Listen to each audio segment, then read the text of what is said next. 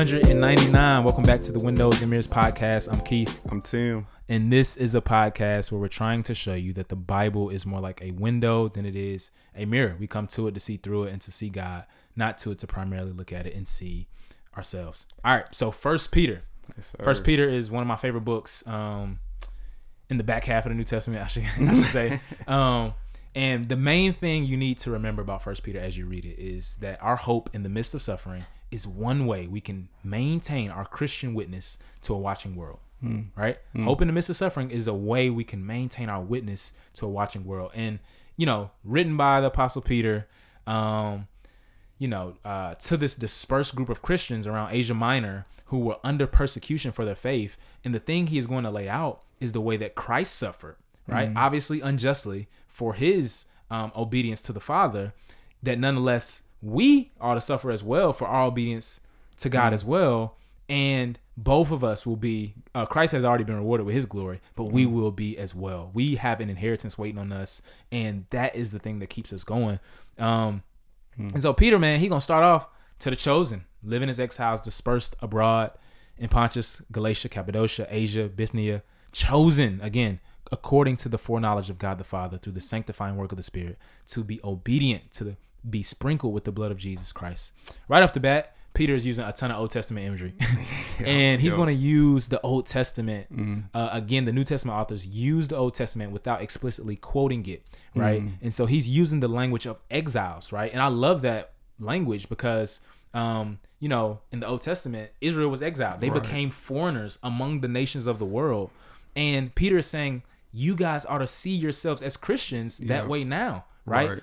Uh, the word he uses for exiles can be translated as sojourners, as foreigners, as strangers, right? And um, all he's trying to say is is that uh, as believers, this earth is not our present home, right? Christians should be those, and often um, we are those that feel like strangers, right, in our own phys- physical and geographical homes.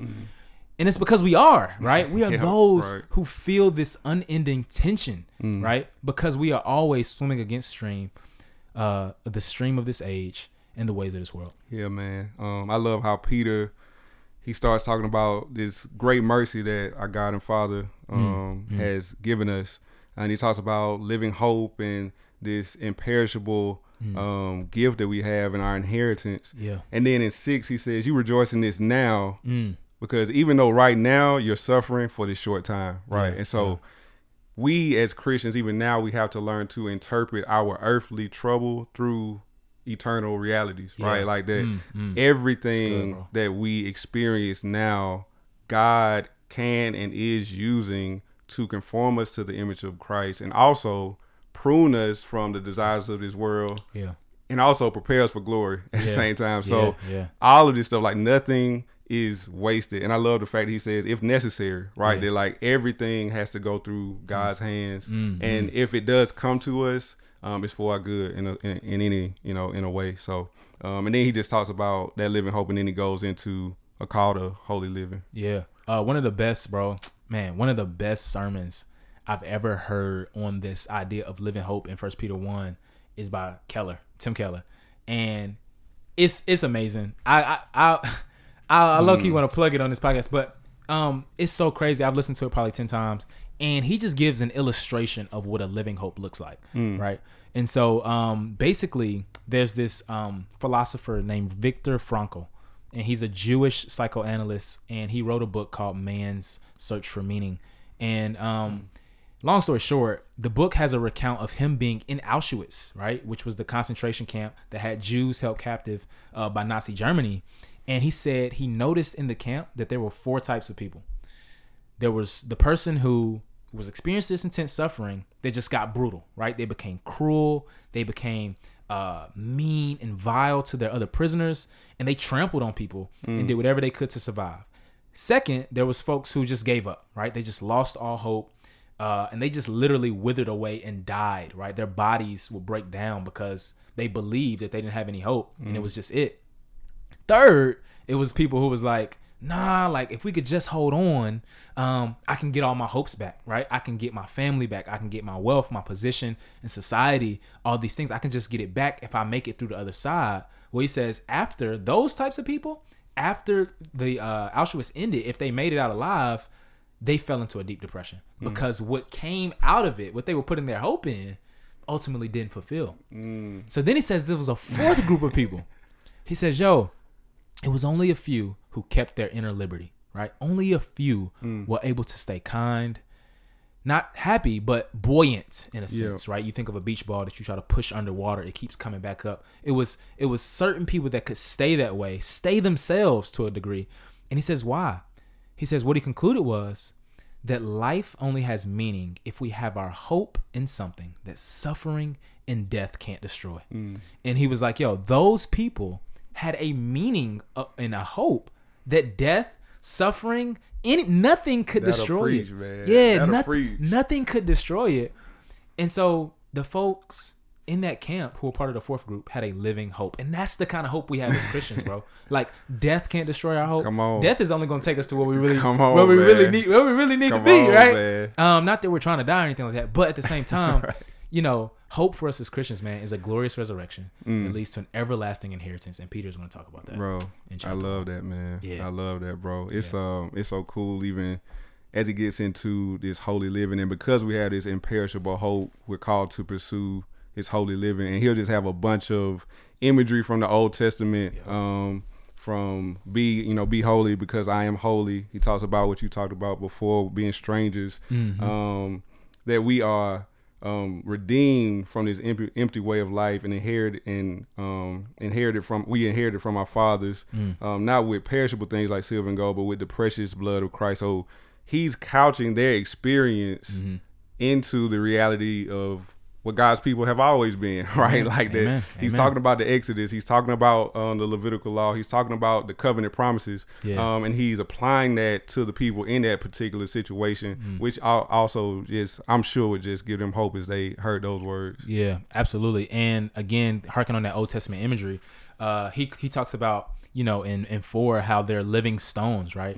Uh, rejected by people but chosen and honored by God. You yourselves as living stones, a spiritual house a spiritual house being built to a holy priesthood to offer spiritual sacrifices accepted acceptable to God through Jesus Christ. And one of the things uh, here he talks about in this spiritual house is the temple, right? We remember Yeah. the temple that was built by stones, and Peter is saying that we are the temple. And the church is the temple, the same tabernacle that Moses built after the Exodus, the same temple that Solomon built after his father passed. Yo, like we are the the presence of God dwells in us. And he says Christ is the cornerstone, meaning not this that yes, like he is the first stone that is laid and gives foundation to the rest of the building, but he's Mm-hmm. also united to us and inseparable from us, right? We are connected good. and united to Jesus forever, and nothing can change that because it's a spiritual house, right? It ain't something we can just throw, throw rocks at it and Yeah, mess up, man. mess up. Yeah. And so Peter is you gonna use this language, dog, and it's so good because he goes even further to temple, more temple imagery, and says, "Yo, y'all a royal priesthood mm. to offer spiritual sacrifices." Old Testament, what we do? Physical sacrifices. Now they're spiritual. What are the spiritual sacrifices? Read uh, Romans twelve, Yeah. um, and other places in the scriptures who talk about, you know, present your bodies as a living sacrifice. Now we sacrifice our very lives for one another, Yeah. and that is pleasing to God. And we offer spiritual sacrifices of praise to God as well, which go up like the aroma did, Come like the on, King. aroma did from Come the sacrifices in the Old Testament. Right? These praises go up to God and they're pleasing in his sight. So Peter is using all this imagery from the Old Testament to talk about their current reality. like Yeah, you said, bro. yeah, man. It's um, it's crazy as you continue to read into.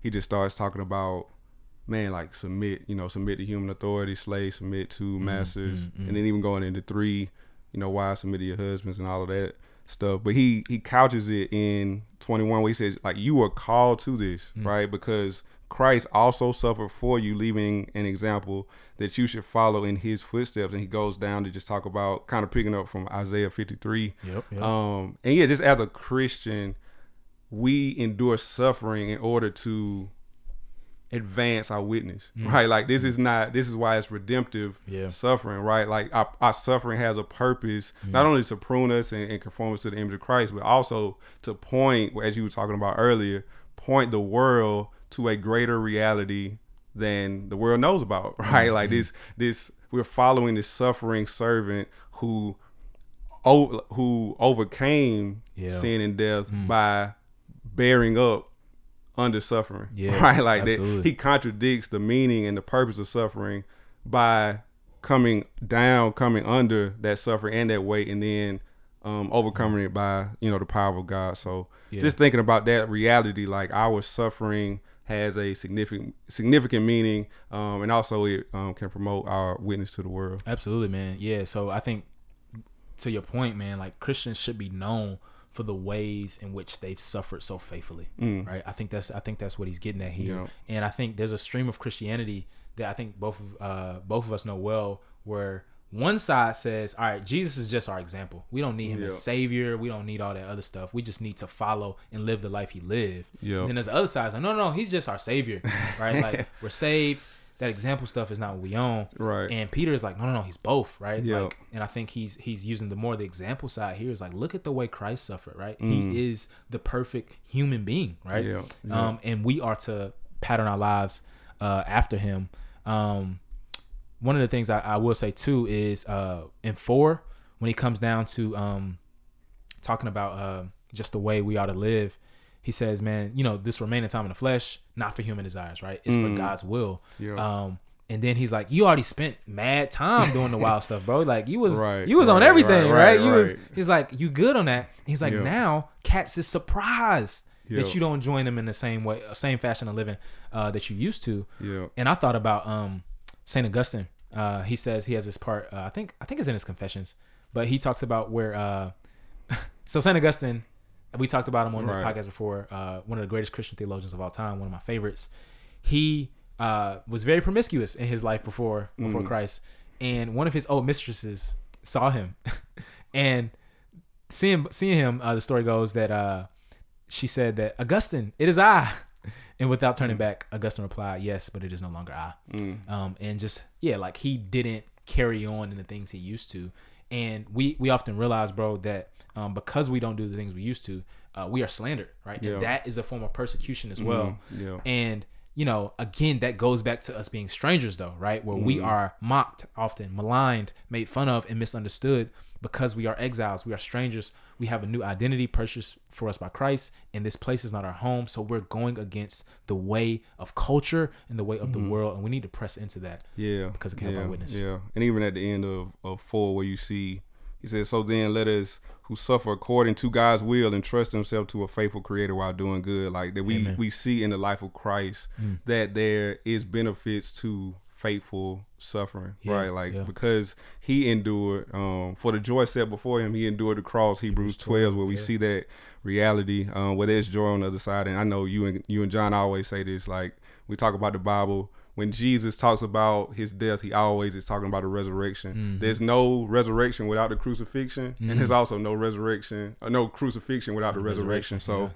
it's important for us to always just remember that in our minds. hmm absolutely. Uh, and you know, man, it's just crazy that uh, he goes on and on, and like you said, bro, the resurrection is the thing that we need to have our minds on as Christians because our hope lies there.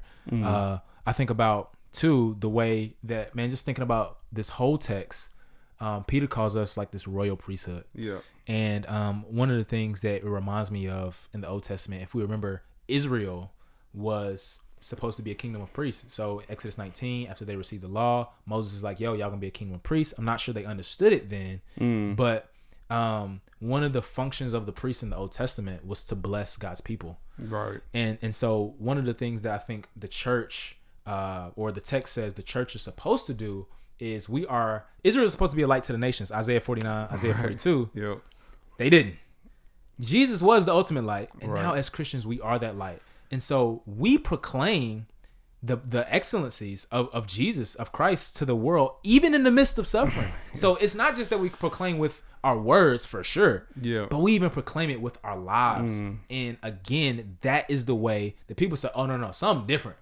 Something different about y'all over Yeah. there, right? Something Yeah. something is different about these Christians who uh, can endure such um yeah, suffering for who they are and yet still remain faithful to the call God has given yeah, them. yeah. No doubt, no doubt. Yeah, that's good, bro. Um, chapter five, man. Yep. Um, you see, he's talk. He starts to talk about the elders, and he talks about shepherding shepherding God's flock um, faithfully, right? Mm-hmm. And um, you see, the big thing for me in in five is I've always heard this this scripture my whole life. You know, casting all your cares on Him because He cares for you. Yeah. Um, and that's been like a okay. I received this promise. Like I'm going right. through something. Like okay, let me you know read this and you know I can feel good after you know after I read it. Yeah. But in the context of context. what Peter is talking about, yes, he's talking about a suffering people mm-hmm. under hostility. Yeah. Um, and he's speaking to those who under suffering are tempted to blame their leaders. Mm because of the suffering, right? And so he's encouraging them that God is caring for you through the mm. faithful elders that he's mm. placed yes. in your life Amen. in the midst mm. of this hardship, right? Mm. And that's just mm. a that's an important word for us to hold on to now going through this pandemic and like all these different things and we see um, leaders who have, have fallen, but there's there's so many good, faithful Man. leaders yeah. within the church mm-hmm. right now. Even though there's a lot of crazy stuff going on within the church, it's right. so many faithful. And we, our, our, church, Cornerstone, we love our, our pastors, and we're so thankful for them, for them. There's so many great leaders that God has blessed us with, and He's just encouraging the people. Mm-hmm. Listen, I've given you shepherds to mm-hmm. care for you yeah. in the midst of suffering. You can trust them because I placed them um, in your life to care for you. Absolutely, yeah, man. Uh, I think it's co- so cool, and we run out of time, but it's so cool. Two things are really cool to me. One is that at the end of Peter's life, Christ restores him. He denies Christ three times. Christ mm restores him, and he talks about shepherding and feeding his sheep. And then Peter, we see changed by the power of the resurrection, is now saying the same stuff. And then also we know from history, not in the scriptural, not in the scripture, but um, history will say that Peter died as well. Mm. He he lived out what he preached, he, his message. He actually was crucified upside down because he said, "Yo, I'm not worthy to be crucified mm. the same mm. way Christ was." Yeah, and he suffered to the end, knowing he had a cross to carry, but even more so that he had a resurrection to uh, that was to come as well. That's dope, man. It's dope. Yeah, let me let me pray for yep. us. Father, I thank you um, for this imperishable hope you've given us. Father, I pray that we would um, meditate on it and reflect on it daily. And um, I pray, Lord, because of it, that we will live holy lives um, in the midst of any opposition that we may face. God, fill us with your Holy Spirit and help us to walk with you faithfully in Jesus' name. Amen.